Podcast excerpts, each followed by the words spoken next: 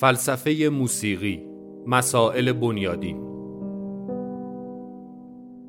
مدرس دکتر سید شاهین محسنی. برگزار شده در مؤسسه پژوهشی، آموزشی و مطالعاتی آکادمی شمسه.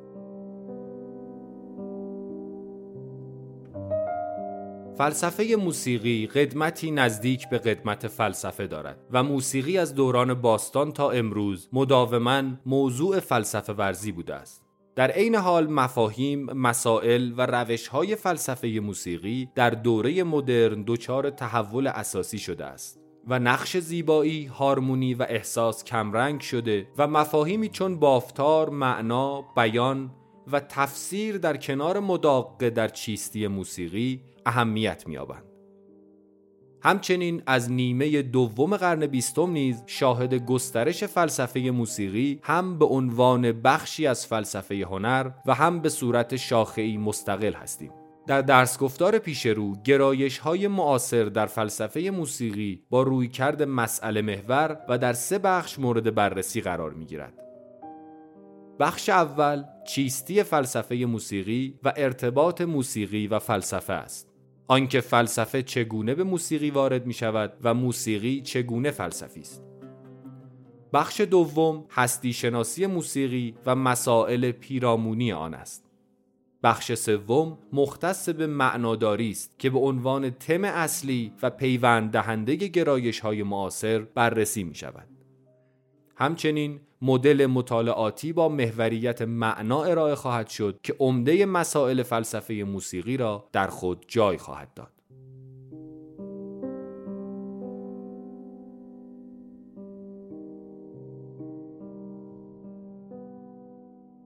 برنامه کلاس ما اینجوریه ما امروز رو راجع به چیستی فلسفه موسیقی صحبت می‌کنیم که یعنی وقتی میگیم فلسفه موسیقی دقیقا داریم راجع به چی بحث در حقیقت امروز ما کمترین درس ممکن رو میدیم ولی بیشترین و مهمترین مباحثمون همون بحثایی که امروز داریم.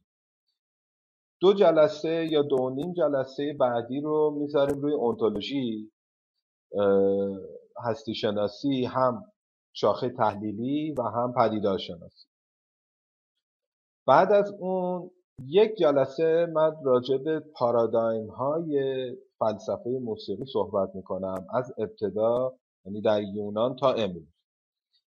اینکه فلسفه موسیقی حول چه محورهایی شکل گرفته. مسائلش رو ممکنه شما بگید که آقا از زمان افلاطون تا حالا مسائل یکیه. بله درست هم هست. خیلی از مسائل از گذشته تا امروز یکیه. اما پارادایمی که فلسفه موسیقی حول اون بوده و مسائل اصلی که فلسفه موسیقی حول اون شکل گرفته تو دوره های مختلف تفاوت می‌کنه.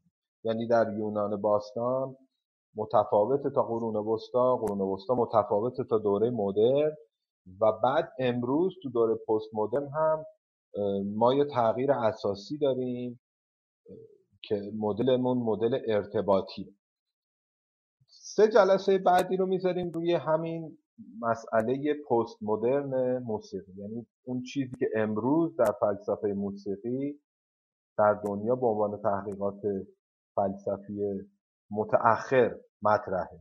دیگه ما خیلی سراغ تاریخ نمیریم. شخصیت هایی که بررسی می‌کنیم آرایشون رو همه شخصیت های نسبتا معاصر یعنی بعد از جنگ جهانی. من درس کلاسمون رو برای 6 یا 7 جلسه تنظیم کردم و بعد دو تا مبحث اضافه تر گذاشتم. یکی فلسفه موسیقی تکاملی یکی هم فلسفه موسیقی سنت خودمون یعنی اسلامی. اینا جزو کلاسمون نیست. به این دلیل که من خیلی مشتاقم که کلاس ما مشارکتی باشه. یعنی شما هر چقدر که توی بحث بیشتر شرکت کنید بحث ما عمیق‌تر میشه. فقط هم این کلاس نیست اساسا کلاس های فلسفی این شکلی هم کلاس های فلسفی شبیه منبر نیستن شبیه کلاس ریاضی هم نیستن شبیه کلاس علوم تجربی هم نیستن. یه درس رو بگیم و بگیم وقتی درس رو میگیم هرچی که بحث به دیالوگ نزدیکتر بشه اون بحث عمیقتر میشه. خب. ما الان در از نظر فلسفه موسیقی در کشورمون یه در یه وضع خاصی هست. این اصلا دلیل اینکه این کلاس رو من اصرار داشتم که برگزار بشه هم در این مؤسسه هم در جاهای دیگه به این دلیل. ما در یه وضعیت خاصی هست وضعیتمون هم شبیه زمانی که تازه موزیسین ایرانی داشتن با نوت آشنا می اگر شنیده باشین قدیم وقتی می‌گفتن یه کسی نوت بلده مثلا فرض کنید اوایل قرن پیش یه کسی می‌گفتن نوت بلده این خیلی مهم بود. اگه مثلا یه وصل آکوردی هم بلد بود دیگه خیلی عالم محسوب می‌شد و اصلا اصطلاح موسیقی علمی به کار میرن یعنی انگار یه جور موسیقی هست که علمی نیست یه جور موسیقی هست که علمی هست. ولی امروز ما می‌بینیم که دوستانی که موزیسینن یا تو آموزشگاهن احتمالا دیدن بچه های حتی تا چهار ساله که که خوندن نوشتن بلد نیستن به راحتی نوتخونی بلدن. نوت بلد بودن آکورد به هم وصل کردن اینا امروز دیگه پست محدود میشه. ما در فلسفه موسیقی در یه همچین وضعیتی هست یعنی مباحث نظری موسیقی اهم از فلسفه. نه. تازه اهالی موسیقی متوجه شدن که اینا مهمه. اما وارد نشده. توی دانشگاه تو درس ها وجود نداره. برخلاف بقیه هنرها موزیسین ها اساسا تاریخ هنر نمی‌خونن نظری ادبی نمی‌خونن. اساتید نسل قبل اصلا با این چیزا آشنا نیستن. یعنی تو نسل قبل فقط آقای وزیری یک کتابی ترجمه کرد. کسانی که ما بهشون میگیم استاد اینا تقریبا صفرن در این زمین با اینکه اظهار نظر می‌کنن ولی مطالعه نداشتن. کتاب تا حالا نبوده یعنی شما کتاب هایی که در این زمینه می‌بینید همه شاید یه ده هست که داره چاپ میشه. هم هم ترجمه یعنی تعلیف هیچی نداشتیم. بنابراین خیلی فقیری از اون طرف نیازش زیاده. همه احساس می‌کنن که یه, یه نیازی هست. کاملا هم درسته. یعنی اگر ما قرار باشه پیشرفت کنیم در موسیقیمون در نوازندگی پیشرفت حاصل نمیشه در اندیشه حاصل میشه. اندیشه پیشرفت می‌کنه که جهت میده به نوازندگی آهنگ خب وقتی نیازه هست قهد الرجال هم هست و قهد العلم هم هست خب قاعدتا یه تعدادی آدم هم نظریات شخصیشون رو میان به عنوان فلسفه مطرح می‌کنن. اینو احتمالا شماها دیدین منم دیدم. افرادی که عقاید شخصیشون رو به علاوه تعدادی اصطلاحات فلسفی یا اسم فیلسوف به عنوان فلسفه موسیقی مطرح می‌کنن حتی کتاب هم حالا ما بحثمون از اینجا شروع میشه که موسیقی امر شنیدنش و نواختنش و خلق کردنش قبل از تولید صوت. یعنی اون کاری که آهنگساز در ذهنش انجام میده یا روی کاغذ انجام میده. اون کاری که نوازنده انجام میده و اون کاری که شنونده انجام میده. هر ستای اینها عملی. هر ستای اینها در عمل انجام میشه. بنابراین موسیقی خودش یک امر عملی. این یک مسئله خیلی بدیهی ما خیلی دل بداهه می‌دونیم که موسیقی عملی. این موسیقی عملی برای ساختنش و برای شنیدنش در طول تاریخ فنونی ایجاد شده. تبدیل شده به یک فن. یعنی نوازنده ها برای اینکه ساز بزنن یه چیزایی یاد می‌گیرن. این چیزهایی که یاد می‌گیرن در طول تاریخ شکل گرفته. چیا یاد می‌گیرن؟ اینکه فرکانس های خاصی رو با یک نسبت خاصی با هم تنظیم کنن که بهش میگیم نوت اینکه زمان رو تقسیم بندی کنن که بهش میگیم ریتم. و اینکه صداهای خاص روی وسیله چجوری ایجاد میشه. کار کردن با ساز هر جا که موسیقی دارن فن موسیقی رو هم دارن. درست شد. پس بعد از موسیقی عملی ما وارد فن موسیقی میشیم که ترکیب عمل و نظر. یعنی چی؟ یعنی شبیه نجاری. من الان دارم همون تعریف صناعت یونانی رو میگم. شبیه پزشکی. شبیه قصابی یه کار عملیه اما یک تکنیک هایی داره. یک فنونی داره. اون کسی که قراره بره وارد این امر بشه باید با یه چیزایی آشنا بشه. انجامش بدیهی نیست. آموزش داره. خب این فن نسبت به پدیده عملی یک مرحله انتظایی تره یک مرحله نظری تره حالا این فن ممکنه که دست عالم بیفته. عالم یعنی چی؟ یعنی می‌تونه یک پدیده رو از دور نگاه کنه بدون ارتباط با عمل از دل اون پدیده علم بیرون بکشه. این علم دیگه وابسته به عمل نباشه. یعنی ما یه چیزی داشته باشیم علم موسیقی یا موسیقی نظری؟ این موسیقی نظری الزاما در همه جای دنیا که موسیقی دارن شکل نمی‌گیره. این خیلی مسئله مهمیه. یعنی اینکه یک تمدن‌های خاصی در تاریخ بودن که اینا صاحب علم شدن. همه تمدن‌ها بدون استثنا موسیقی داشتن در طول تاریخ. همه ادیان موسیقی داشتن. همه اقوام حتی اگه متمدن نبودن اقوام بدوی اینا موسیقی داشتن.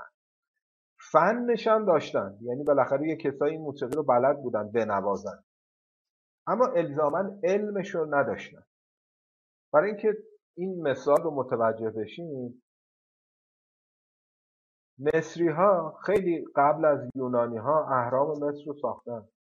از ریاضی استفاده می‌کردن. اما علم ریاضی تدوین نکردن. بنابراین با اینکه اینها از ریاضی در معماری استفاده می‌کردن ولی در جاهای دیگه نمی‌تونستن استفاده کنن. چون ریاضیات رو فقط ناظر به عمل در معماری می‌دونستن. اما همون ریاضیات وقتی وارد یونان میشه از معماری میاد بیرون علم ریاضی تشکیل میشه. علم ریاضی دیگه وابسته به عمل نیست. دیگه اون حساب و هندسه وابسته به این نیست که کجا به کار بره. هر جایی می‌تونه به کار بره. در هر جایی که به کار بره میشه فن اونجا. می‌تونه در جغرافی باشه در هیئت باشه در ستاره شناسی باشه در موسیقی باشه. اون فن رو تشکیل میده. اما به صورت جداگانه یک علم. همینطور میشه علم پزشکی. ما در تمام اقوام درمانگر داشتیم. این درمانگرها مدام از همدیگه آموزش می‌دیدن. اصطلاح خودمون سینه به سینه. ما در موسیقی فن موسیقی داریم در سنتمون اما این فن پزشکی سنتی زمانی تبدیل به علم میشه که این آرا میاد جمع میشه کنار هم از بستر عملیش یک مرحله فاصله می‌گیره توش احکام کلی صادر میشه. ما می‌رسیم به گزاره های کلی. یا اصطلاح فلسفه اسلامیش گزار قضایای حقیقی. قضای حقیقی یعنی چی؟ یعنی هر الف به است در خارج. هر فلزی در اثر حرارت منبسط میشه این یک گزاره حقیقیت.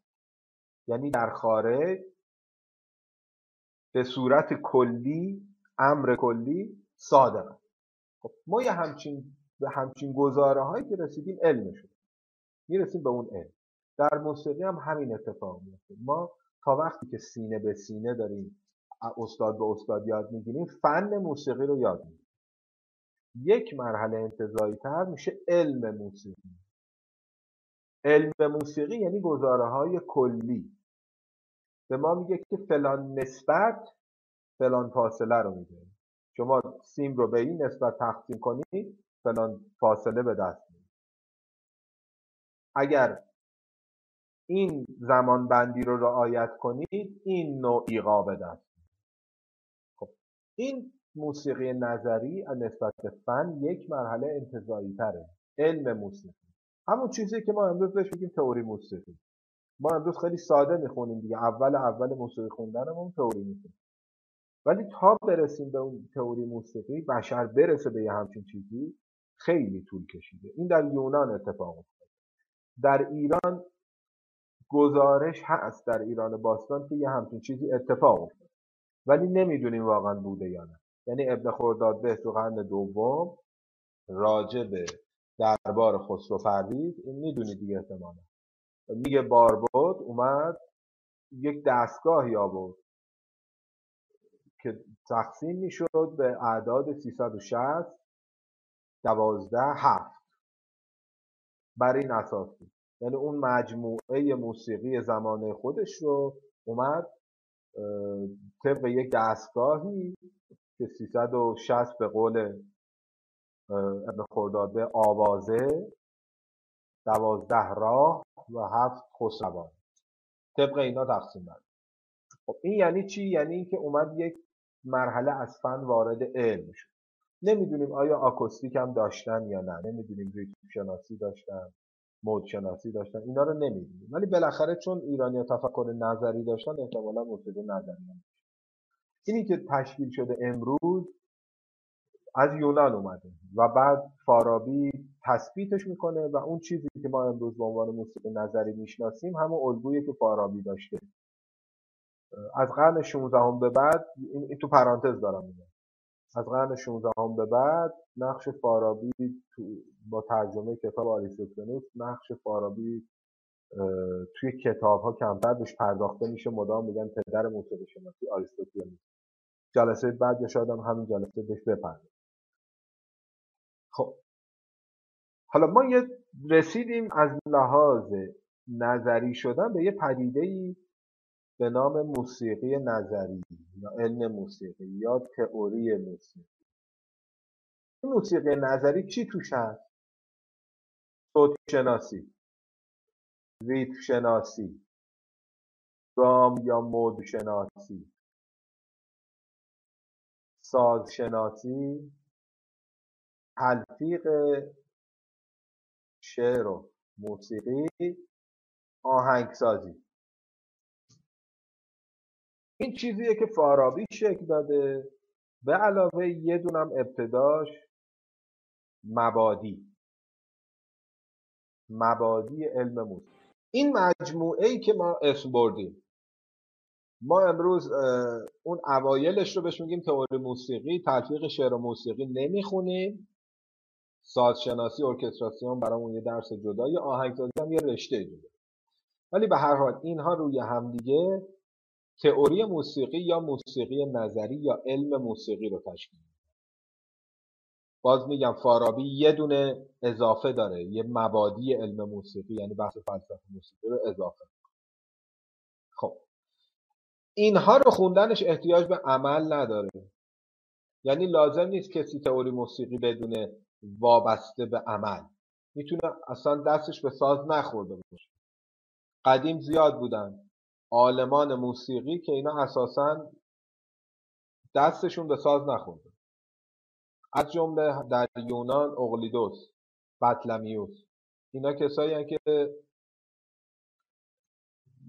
راجع موسیقی کتاب نوشته ولی ساز نزدن. در سنت خودمون ابن سینا و خاجه نصیر ظاهرا اینا ساز نمی‌زدن اصلا بلد نبودن. ولی کتاب های راجع به موسیقی نوشتن خیلی ارزشمند. این بخش علمی دیگه وابسته به عمل نیست. حالا تا اینجا ما صرفا داریم در موسیقی سیر می‌کنیم. حالا اگر بیایم خود این علم رو یک مرحله انتظایی تر بشیم. تئوری موسیقی ما یک مرحله انتظایی تر بشیم یعنی چی؟ یعنی این انواع علوم موسیقی رو بذاریم کنار هم و اینها رو سعی کنیم از دلش علم در اون موقع این مقایسه این اینها با هم دیگه مقایسه تئوری موسیقی امروز با تئوری موسیقی گذشته مقایسه تئوری موسیقی الان ما با الان اروپا با الان ژاپن با الان آفریقا. یعنی زمانی که علم ما از حالت انتظایی وصل میشه به جامعه انسانی. جامعه انسانی هم یعنی چی؟ یعنی تاریخ و فرهنگ. اون موقع یک مسائل دیگه ای وارد این مباحث میشه. اون موقع شما میگید آقا چرا گام فلانجا پنج نوتیه گام فلانجا هفت نوتیه؟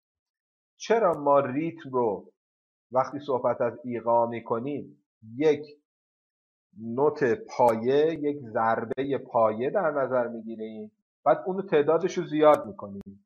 بگیم تن پایه است بعد دو تا تن سه تا تن حالا تنن تننن از ریز میایم بالا. ولی در اروپا از نوت بزرگ شروع می‌کنن میگن این گرد اون سفید اون سیاه چند. چه اتفاقی افتاده که تقسیم بندی به جای اینکه از این ور از کوچیک به بزرگ اون ور از بزرگ به کوچیک؟ به صورت سنتی. چی شد که یه دوره دستگاه در سنت ما به وجود اومد که هنوزم نمی‌تونیم حلش کنیم؟ سرش دعوا این مباحث دیگه تئوری موسیقی نیست. این مباحث ارتباط اون تئوری با تاریخ. بعد شما می‌پرسید که آقا موسیقی باروک اکثرش مذهبیه. اگر من شعر این موسیقی رو معنیشو ندونم می‌تونم بفهمم چرا این موسیقی این شکلیه. اگر شما ندونید که موتزارت یک فراماسون بسیار معتقد بوده اون موقع این ساختارهای ستایی که اون توی فرمهای دوتایی به کار برده رو متوجه نمیشه. اما فراماسون بودن موتزارت ارتباطی به تئوری موسیقی نداره. اینکه زریاب اومد سیم پنجم اود رو اضافه کرد اگر بگیم وتر چهارم و وتر پنجم خب تا اینجاش تئوری موسیقی. اما اگر بدونیم این چهار وتر مرتبط می‌شد با عناصر اربعه جهان و تبایع اخلاط و مزاج های چهارگانه و بعد تبایع چهارگانه. و وقتی اون وتر پنجم اضافه شد مونده بودن که این وتر پنجم دقیقا با کدوم طبع ما می‌خونه. و عده اومدن گفتن این نفسه این روحه. بعد رنگ اون موقع اوتار او سیمهای او ترکون یه رنگی داشت. سر رنگ این دوا و خیلی مباحث پیش اومد که این اود که پنج پنج تا سیم داشته باشه داره اون نظام فکری افراد رو به هم میده خب این مباحث تئوری موسیقی نیست. اینا یک علم دیگری که بهش میگیم اصطلاحا اتیک یا نقد موسیقی. ترجمه مستقیم در فارسی نداره. نظریه ادبی نظریه در موسیقی یا بوتیقا. این همه این اسما هست. ما ترجمه مستقیم نداریم از پویتی عربیش هم میشه بوتیقا دیگه. عربا تخصصشون اینه که یه کلمه رو بگیرن یه شکل دیگه تحویل خب تو این حوزه وقتی شما میگید دوبوسی امپرسیونیسته امپرسیونیسم میگه تئوری موسیقی نیست. امپرسیونیست تو حوزه نقد موسیقی. وقتی میگیم استرابینسکی نئو کلاسیکه یه دوره کلاسیکی بود تموم شد دوباره اون اومد برگشت بهش ما داریم راجع به نقد موسیقی صحبت می‌کنیم. ما دیگه اینجا در تئوری موسیقی نیستیم. اون این کلمه امپرسیونیست از تئوری موسیقی بیرون می‌زنه شما می‌تونی بپرسی آقا این امپرسیونیسم موسیقی با امپرسیونیسم نقاشی نسبت داره. اکسپرسیونیسم موسیقی با اکسپرسیونیسم ادبی نسبت داره یا نداره؟ و بعد مهمتر از اون این در اینجا موسیقی به بسترش به زمینش مرتبط میشه. یعنی چه اتفاقی در جامعه افتاد که این موسیقی مدرن فاصله گرفت از سنت پیشینه؟ چه اتفاقی افتاد که موزیسین ها فکر کردن باید یه کاری بکنن که قبلی ها نکردن؟ چه اتفاقی افتاد که موزیسین ها فکر کردن باید گستره موسیقی رو گسترش بدن آستانه ها رو باز کنن؟ اون چیزی که قبلا بهش می‌گفتن نوت تغییرش بدن. اون چیزی که می‌گفتن ریتم تغییر بدن. اون چیزی که می‌گفتن composition تغییر بدن. از سکوت بیشتر استفاده کنن. نوازنده رو حذف کنن. رهبر رو حذف کنن. صدا با فرکانس ثابت رو حذف کنن. سازهای سنتی رو تغییر بدن. چی شد که یه دفعه توی دوره کوتاهی آهنگسازا به یه همچین نظریه به یه همچین تکالیف تاریخی برای خودشون رسیدن که کار آهنگساز اینه. یه کاری بکنه عجیب غریب. کار آهنگساز این نیست که یه قطعه بسازه بعد شنونده لذت ببره. این توی دوره شعن پایینی پیدا خب چه اتفاقی افتاده؟ در زمینه. یعنی زمینه ای که آهنگساز در اون آهنگسازی می‌کرده که جامعه و فرهنگه اونجا چه اتفاقی اگه شما بخواید بریم سراغ این دیگه در تئوری موسیقی پیداش نمی‌کنید. باید برید در یک مرحله نظری تر در جایی که پویتیک هست علم پویتیک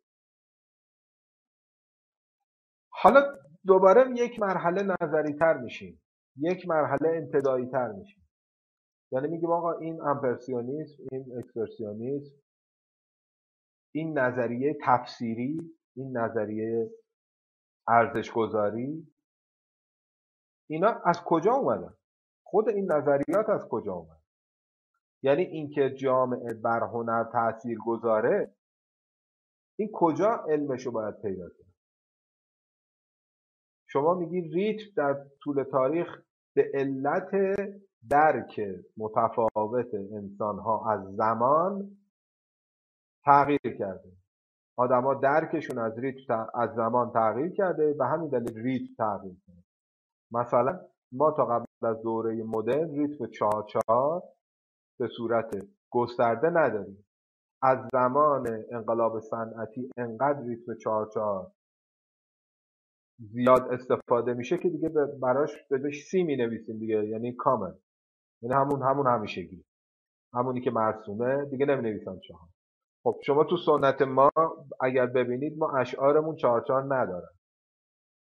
تو شعر ما اونی که بخوایم تطبیقش بدیم یعنی وزنش رو بخوایم تطبیق بدیم با ریتم چهار نداریم. خیلی کمه. تو شعرهای جدید. تو سنت اروپا هم همینطوره. فرمای سنتی هیچ کدوم چهارتایی نیستن. سونات چهارتایی قدیمی.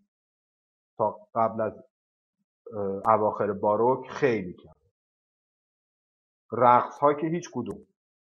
خیلی کم. مگر اینکه رقص هایی که توی سنت توی عثمانی بوده و رفته شرق اروپا اونا چهارتایی ولی تو انقلاب صنعتی یه دفعه این ریتم چهارتایی باب میشه. درک این افراد از, از زمان عوض شد. خب این که تفاوت ایجاد می‌کنه درک افراد از زمان در شنواییشون این کجا باید رفت این که موسیقی در از لحاظ سیاسی می‌تونه رو مردم تأثیر گذار باشه و سیاست می‌تونه در موسیقی تأثیر گذار باشه در نقد هنری میریم ولی چگونگی تاثیرگذاری امر سیاسی بر انسان این کجا باید رفت؟ وقتی ما می‌خوایم دنبال مباحث نظری بگردیم که در نقد موسیقی هستند اینا یک ریشه ای دارن. ریشهش یه جای انتظایی که بهش میگیم فلسفه فلسفه موسیقی دیگه میشه انتظایی ترین جایی که ما راجع به موسیقی بحث می‌کنیم. ما دیگه در فلسفه موسیقی از تئوری موسیقی بحث نمی‌کنیم.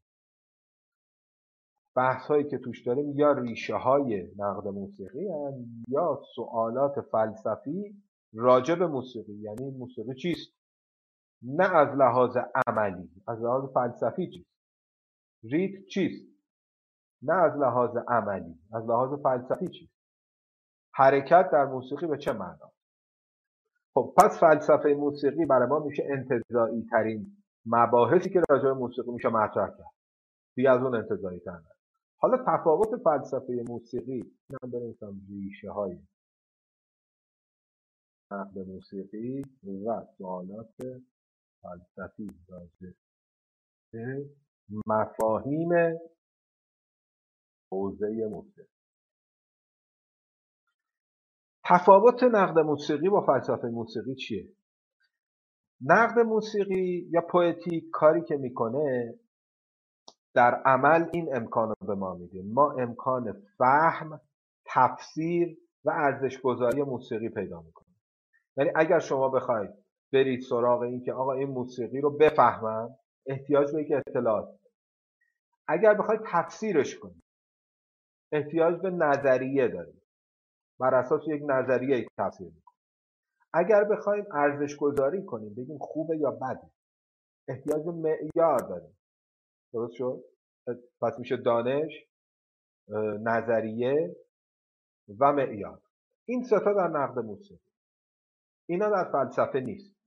شما با فلسفه موسیقی نمی‌تونید ارزش گذاری کنید. اما اون معیارهایی که در نقد موسیقی به عنوان معیار مطرح میشه اینا در فلسفه ارزش ساخته میشه. یعنی ما در موسیقی یک بحثی داریم فلسفه ارزش. چطور موسیقی خوبه چطور موسیقی بده. موسیقی به صورت کلی به صورت کلی. افلاتون میگه موسیقی که مطابق با نموس باشه خوبه. موسیقی که برای لذت ساخته بشه بده. اما این موسیقی خاص چی؟ اینی که الان من دارم می‌زنم جان مریم چشماتو باز کن. این کدومه؟ اینو دیگه افلاتون نمی‌تونه بگه. اما منتقد موسیقی اینو میگه. میگه آقا این جان مریم مطابق با نموسه یا این جان مریم مطابق با لذت. پس نقد موسیقی ناظر به عمله فلسفه ناظر به عمل نیست. فلسفه راجع به جزئیات صحبت نمی‌کنه. شما با فلسفه موسیقی نمی‌تونید راجع به یک قطعه صحبت کنید. اما نقد موسیقی این کارو می‌کنه. پویتیک راجع به یک قطعه صحبت. عوضش پویتیک احکام کلی خود صادر نمی‌کنه. احکام کلی خودش رو از فلسفه می‌گیره نظریه. من راجع به ارزش گفتم نظریه. مثلا شما می‌خواین نقد روانشناسی کنید. میگه آقا این قطعه مثلا مربوط به زندگی آهنگساز. اینجا مثلا شکست عشقی خورده اوایل قطعه مثلا خیلی تاریک صدا میده بعد دوباره عاشق شده اواخر قطعه خیلی مثلا شادشن. این این کارو شما با نظریات روانشناسانه می‌تونی این کارو بکنی. نقد روانشناسانه. یعنی چی؟ یعنی این قطعه رو بازتاب حال و هوای روانشناسی هنرمند می‌دونه. خب. یه خورده بزرگترش بازتاب روانشناسی بشر می‌دونه. یعنی چی؟ یعنی شما میگی آقا این قطعه اینجا مثل مثلا خورسالیه اینجا مثل بلوغه اینجا مثل مثلا پیری و کهنسالی. حالا این ربط روانشناسی به موسیقی از کجا اومده؟ چطور میشه که روانشناسی به هنر ارتباط کنه این در فلسفه هنر اتفاق ولی وقتی شما در فلسفه هنر از ارتباط روانشناسی با هنر صحبت می‌کنید راجع به یه قطعه خاص صحبت نمی‌کنید یعنی به فیلسوف هنر بگه آقا این قطعه ماله رو شما گوش کن بگو چیه؟ قاعدتا اون از, از اون جهتی که فیلسوفه نمی‌تونه حرف بزنه از فیلسوف بودن یک مرحله میاد پایین میاد تو حوزه پویتیک اون نظریات فلسفی رو راجع به یک قطعه خاص بکن بنابراین فلسفه موسیقی مبادی نظری رو برای ما فراهم می‌کنه. نقد موسیقی چی کار می‌کنه؟ این ستا فهم تفسیر ارزش گذاری خب حالا شما باید قاعدتا به من بگی که آقا مسئلتون. پس برای چی هایدگر اومده راجع به نقاشی ونگوک صحبت کرده؟ اگه, اگه شما میگی فیلسوف راجع به نمونه صحبت نمی‌کنه راجع به جزئی صحبت نمی‌کنه. چرا آدورنو میاد راجع به بتهوون صحبت می‌کنه؟ یه قطعه. ویتگنشتاین راجع به یه قطعه ماله صحبت مثلا هوسرل از سمفونی شیش بتهوون مثال. اینها دارن نظریه رو با یک مثال بیان می‌کنن. وقتی در ساحت فلسفی هستن حالا آدورنو بین نقد و فلسفه مدام در رفت آمد. ولی وقتی در ساحت فلسفی هستن دارن از یک نمونه اثر برای بیان فلسفه استفاده می‌کنن. برای اینکه اون مسئله روشن بشه در حقیقت اینا مثالن نمونه هستن. این کار رو ما همیشه در صحبت های فلسفی انجام میدیم. یعنی بحث متافیزیکی میشه بعد بحث نظری میشه بعد حالا یه مثال هم می‌زنن مانند آنکه مثلا فلان و فلان یعنی اینکه از تخیل استفاده می‌کند برای اینکه بحث جا بیفته. دقیقا هایدگر وقتی این کار رو می‌کنه داره می‌خواد هرمنوتیک رو و دور هرمنوتیکی رو و ربط اثر رو به جهان و زمین و برپای آسمان اینا رو نشون بده. موقع چیکار می‌کنه؟ مثال نقاشی ونگوگ رو می‌زنه مثال معبد رو می‌زنه. به همین دلیل وقتی که اون منتقد هنری اومد گفت این نقاشی که شما مثال زدی اصلا نقاشی ونگوگ نیست. نقاشی اون زن روستایی نیست. یه اگه جریانش رو بدونید هایدگر یکی از نقاشی های ونگوگ رو که یه کفشه یه پوتینیه و اینو به عنوان پوتین زن روستایی تفسیر می‌کنه. و کلی راجع به زندگی زن روستایی و نمی‌دونم اینا صحبت بعدا یه منتقد هنری میاد میگه آقا اصلا کفشای خود ونگوگ مال زن روستایی ونگوگ خودش یه پوتین داشته گذاشته جلوش. نقاشیشو کشید. ولی اصلا تفاوتی نمی‌کنه در تفسیرها. هیچ تفاوتی ایجاد نمی‌کنه. چون اون قصد نقد هنری نداشت. مسئلهش اونجا تابلوی ونگوگ نبود. اون داشت یه فلسفه ای رو می‌گفت. اون داشت میگفتش که چطور اثر هنری محمل برپای وجوده و محمل ظهور وجوده. چطور محمل آشکارگی حقیقته. اینو داشت می‌گفت. داشت مثال می‌گفت خب پس یادمون باشه فلسفه موسیقی مستقیم وارد عمل نمیشه. وارد موارد جزئی نمیشه. اینجوری نیست که من برم فلسفه موسیقی بخونم. الان دیگه برم بشینم توی همه کنسرت ها حالا بنویسم خب احتمالا شما الان به من میگید که آقا این همه ما آهنگساز داریم. راجب خودشون راجب کار خودشون یا دوستانشون راجب کار خودشون نقدای فلسفی می نویسن من دیدم مثلا تو همین جامعه موسیقی. یه کوارتت نوشتن دوستان مدل. مثلا اولش با یه ملودی شروع میشه بعد می‌رسه به صداهای ناکوک بعد مثلا نمی‌دونم می‌زنیم روی بدنه ساز پشت خرک می‌زنیم اینا. از این کارا توش هست بعد یه کسی دیگه این نقد نوشته که بله این استحاله سوژه دکارتی در نمی‌دونم از بین رفتن اصل سوژه در پست مدرنه و پدیداری هرمنوتیکی من در نمی‌دونم چی ایگو اینا این شکلی نیست. این شکلی نیست. یک قطعه اساسا نمی‌تونه همچین کارهایی انجام بده. شما می‌تونید یه قطعه رو نقد کنی. برسی به سری نظر.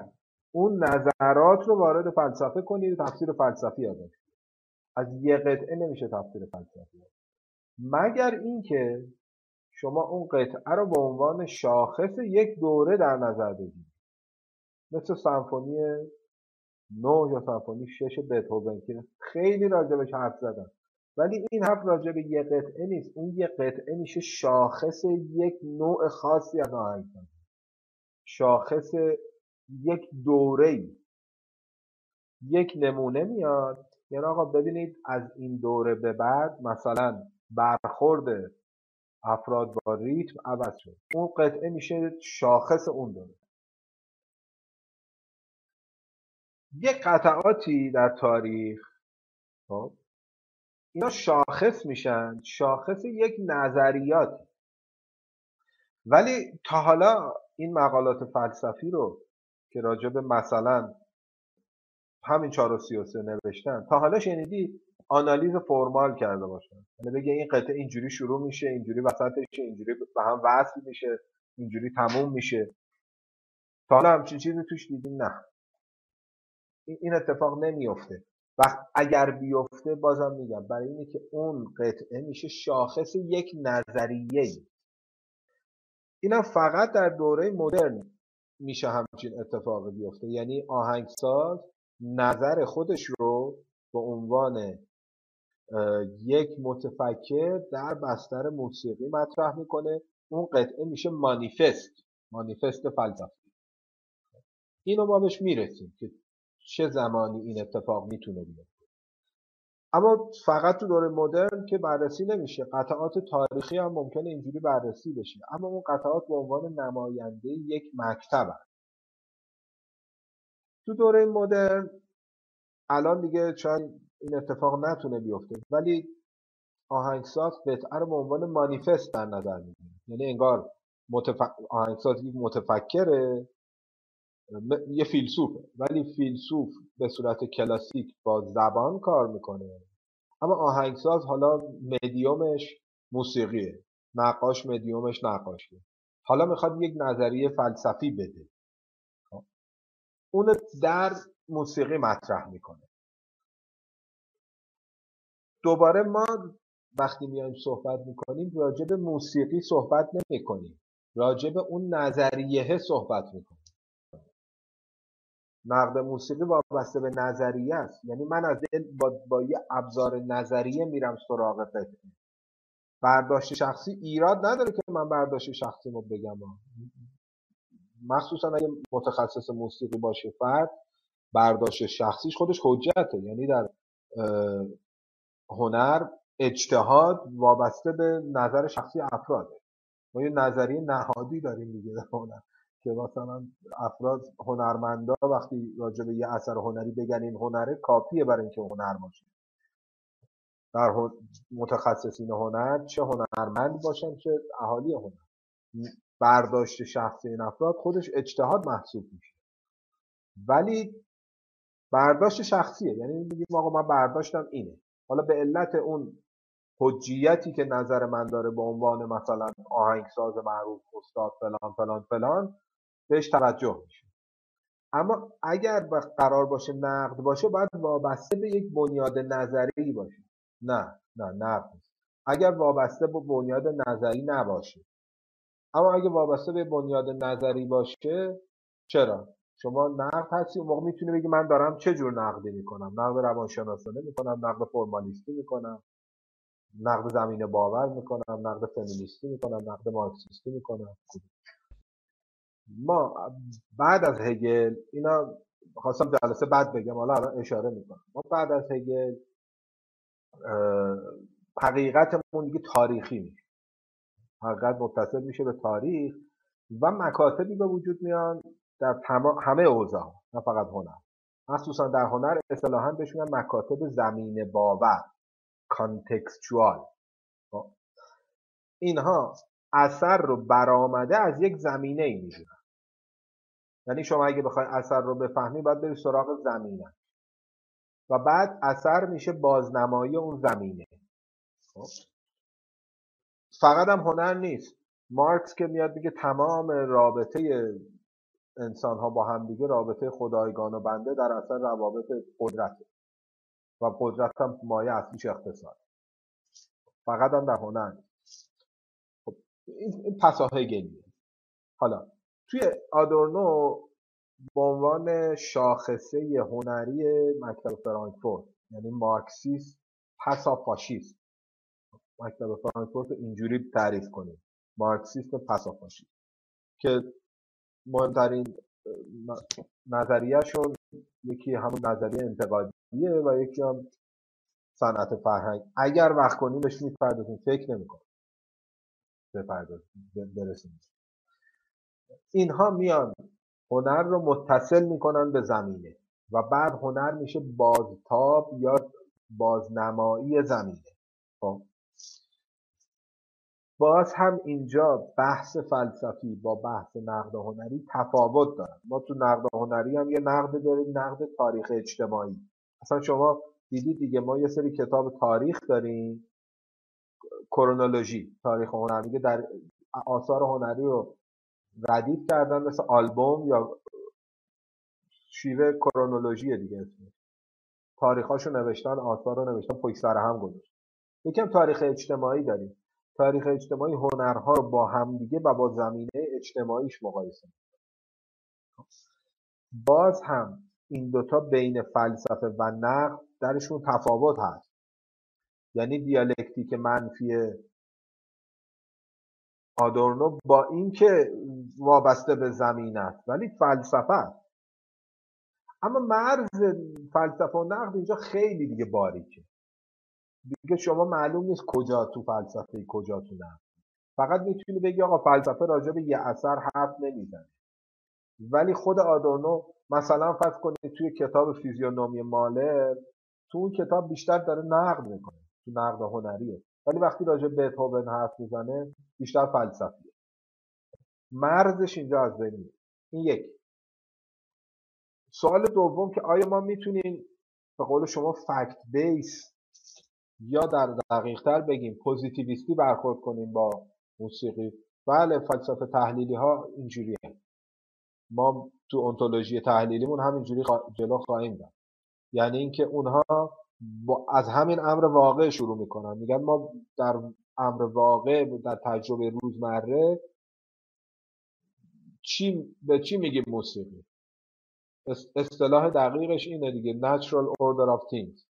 یعنی در سیر طبیعی چیزها که در زندگی حالا در زندگی نورمال لایفمون چی رو بهش میگیم موسیقی؟ پیچیدش نمی‌کنن. از همون امر واقع شروع می‌کنن. بعد اون موقع این تعریف هی دقیق تر میشه.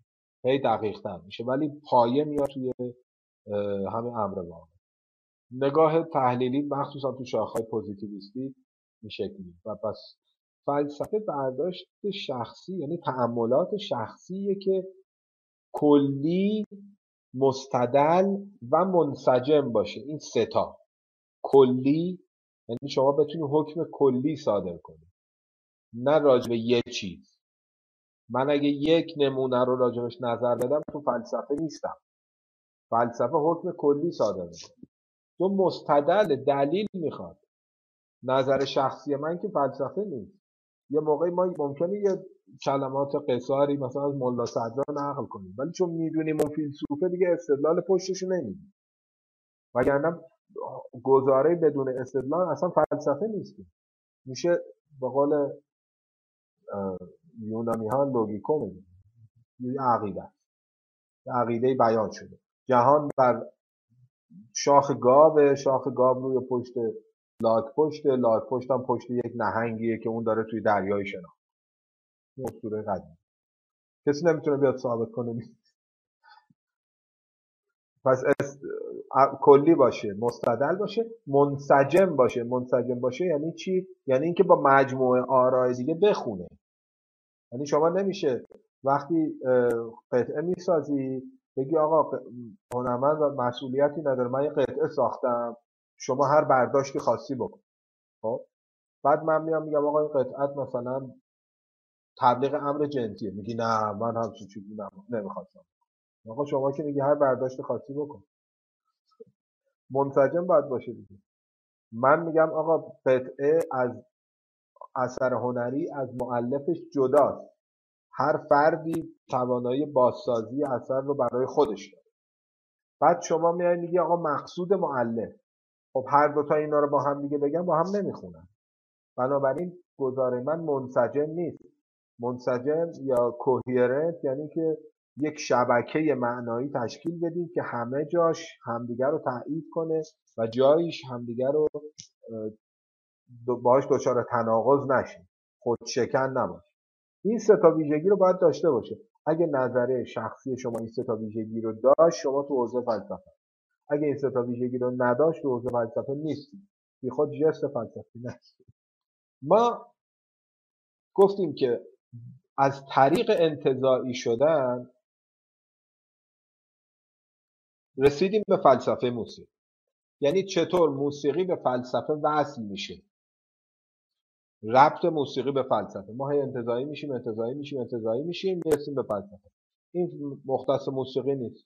همه صناعات همه فنون همین شکلی وصل میشن. حالا فلسفه چجوری وصل میشه به موسیقی؟ فلسفه موسیقی از این جهت. یک تحلیل مفاهیم پایه اصطلاحا فلسفه تحلیل زبانی یعنی چی؟ ما امروز تو فلسفه مدرن یه شاخه داریم فلسفه تحلیل زبانی جزو شاخه فلسفه تحلیلی. فلسفه زبان نیست تا لینگویستیک فیلاسوفی نیست. philosophy of language نیست linguistic philosophy یعنی چی؟ یعنی شما مفاهیم اصلی هر حوزه ای رو تحلیل می‌کنید. میری سراغ پزشکی میگه آقا بیماری چیست؟ درمان چیست؟ این کار کار پزشک نیست. پزشک نمی‌تونه به شما بگه بیماری چیست. یه سری عدد بلده. آزمایش میگه آقا تو این آزمایش ها بودی بیمار نیستی.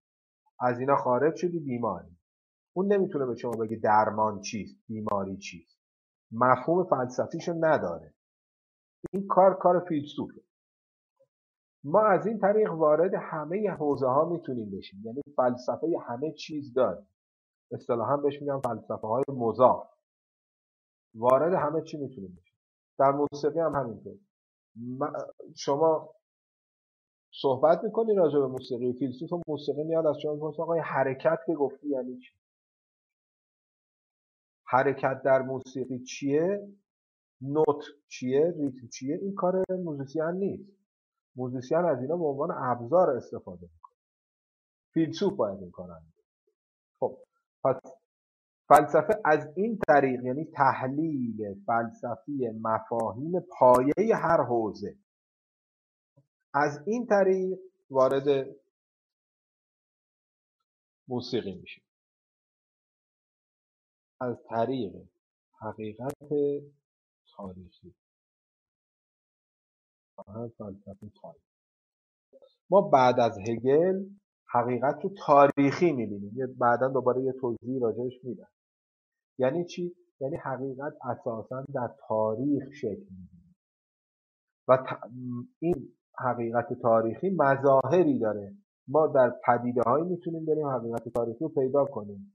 دین، هنر و فلسفه اینا سپرهای آشکارگی حقیقت هم. بنابراین وقتی ما میریم سراغ این ستا در حقیقت داریم حقیقت اصلی جهان رو درک می‌کنیم. خب یکی از این هنرها موسیقی.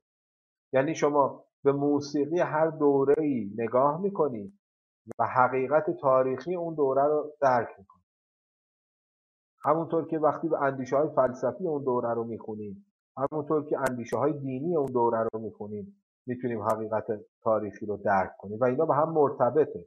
یعنی نمیشه در یک دوره ای عقاید مذهبی افراطی و خرافی زیاد بشه. در عین حال موسیقیش یه دفعه موسیقی خیلی آزادمنشانه باشه. این شدنی نیست. این به هم مرتبط و فلسفهش یه دفعه یه فلسفه بشه که مفاهیم پایه رو زیر رو کرده و فلسفه جدید آورده.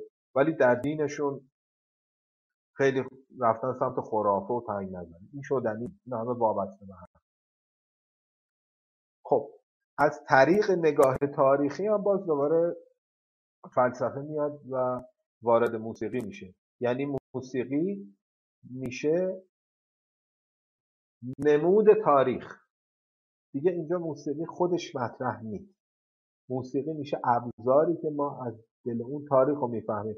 این کار تو موسیقی خیلی دیر اتفاق افتاده. تو هنرهای تجسمی خیلی زودتر اتفاق افتاد شما با هنرهای تجسمی در حقیقت تاریخ رو می‌شناسیم ما الان لباس دور هخامنش و ساسانی غیر از سنگ نگاره ها دیگه راه دیگه نداریم بهش.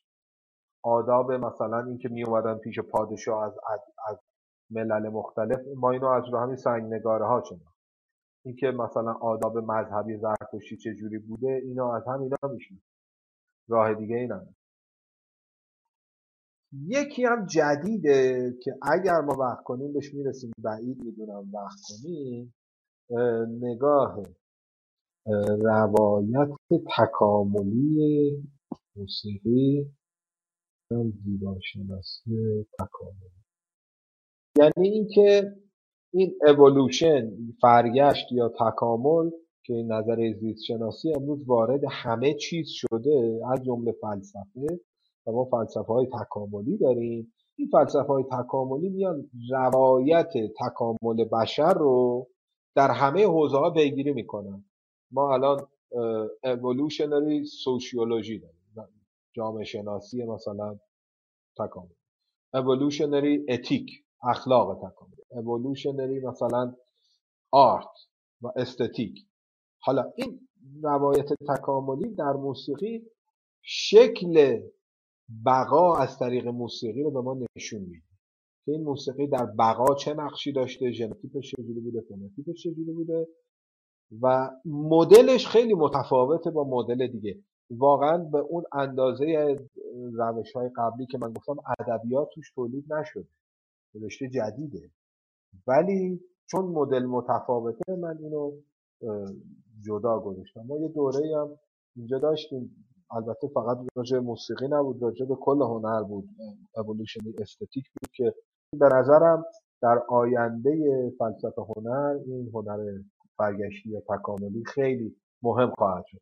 یعنی در سالهای آینده ادبیاتش مدام داره غنیتر میشه و در سالهای آینده به نظر من یکی از شاید مهمترین گرایش فلسفه هنر از جمله فلسفه موسیقی خب جمع کنم. ما چهار مدل گفتیم که فلسفه و موسیقی با هم ارتباط می‌گیرن. یکی از موسیقی به فلسفه که اون سیر انتظایی شدن رو گفتیم موسیقی عملی فن موسیقی موسیقی نظری پویتیک و فلسفه. سه طریق هم فلسفه میاد با موسیقی ارتباط می‌گیره. یکی فلسفه های تحلیل زبانی یکی که متافیزیک هم شامل همین میشه بحث متافیزیک هم همینجا مطرح میشه.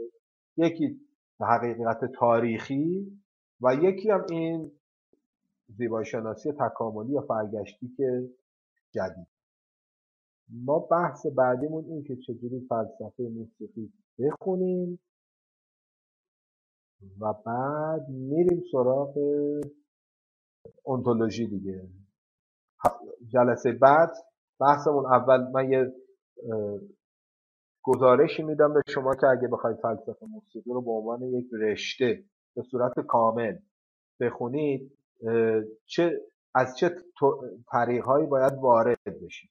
چهار طریق هست که ما از چهار جهت وارد فلسفه میشیم بعد میریم سراغ اونتولوژی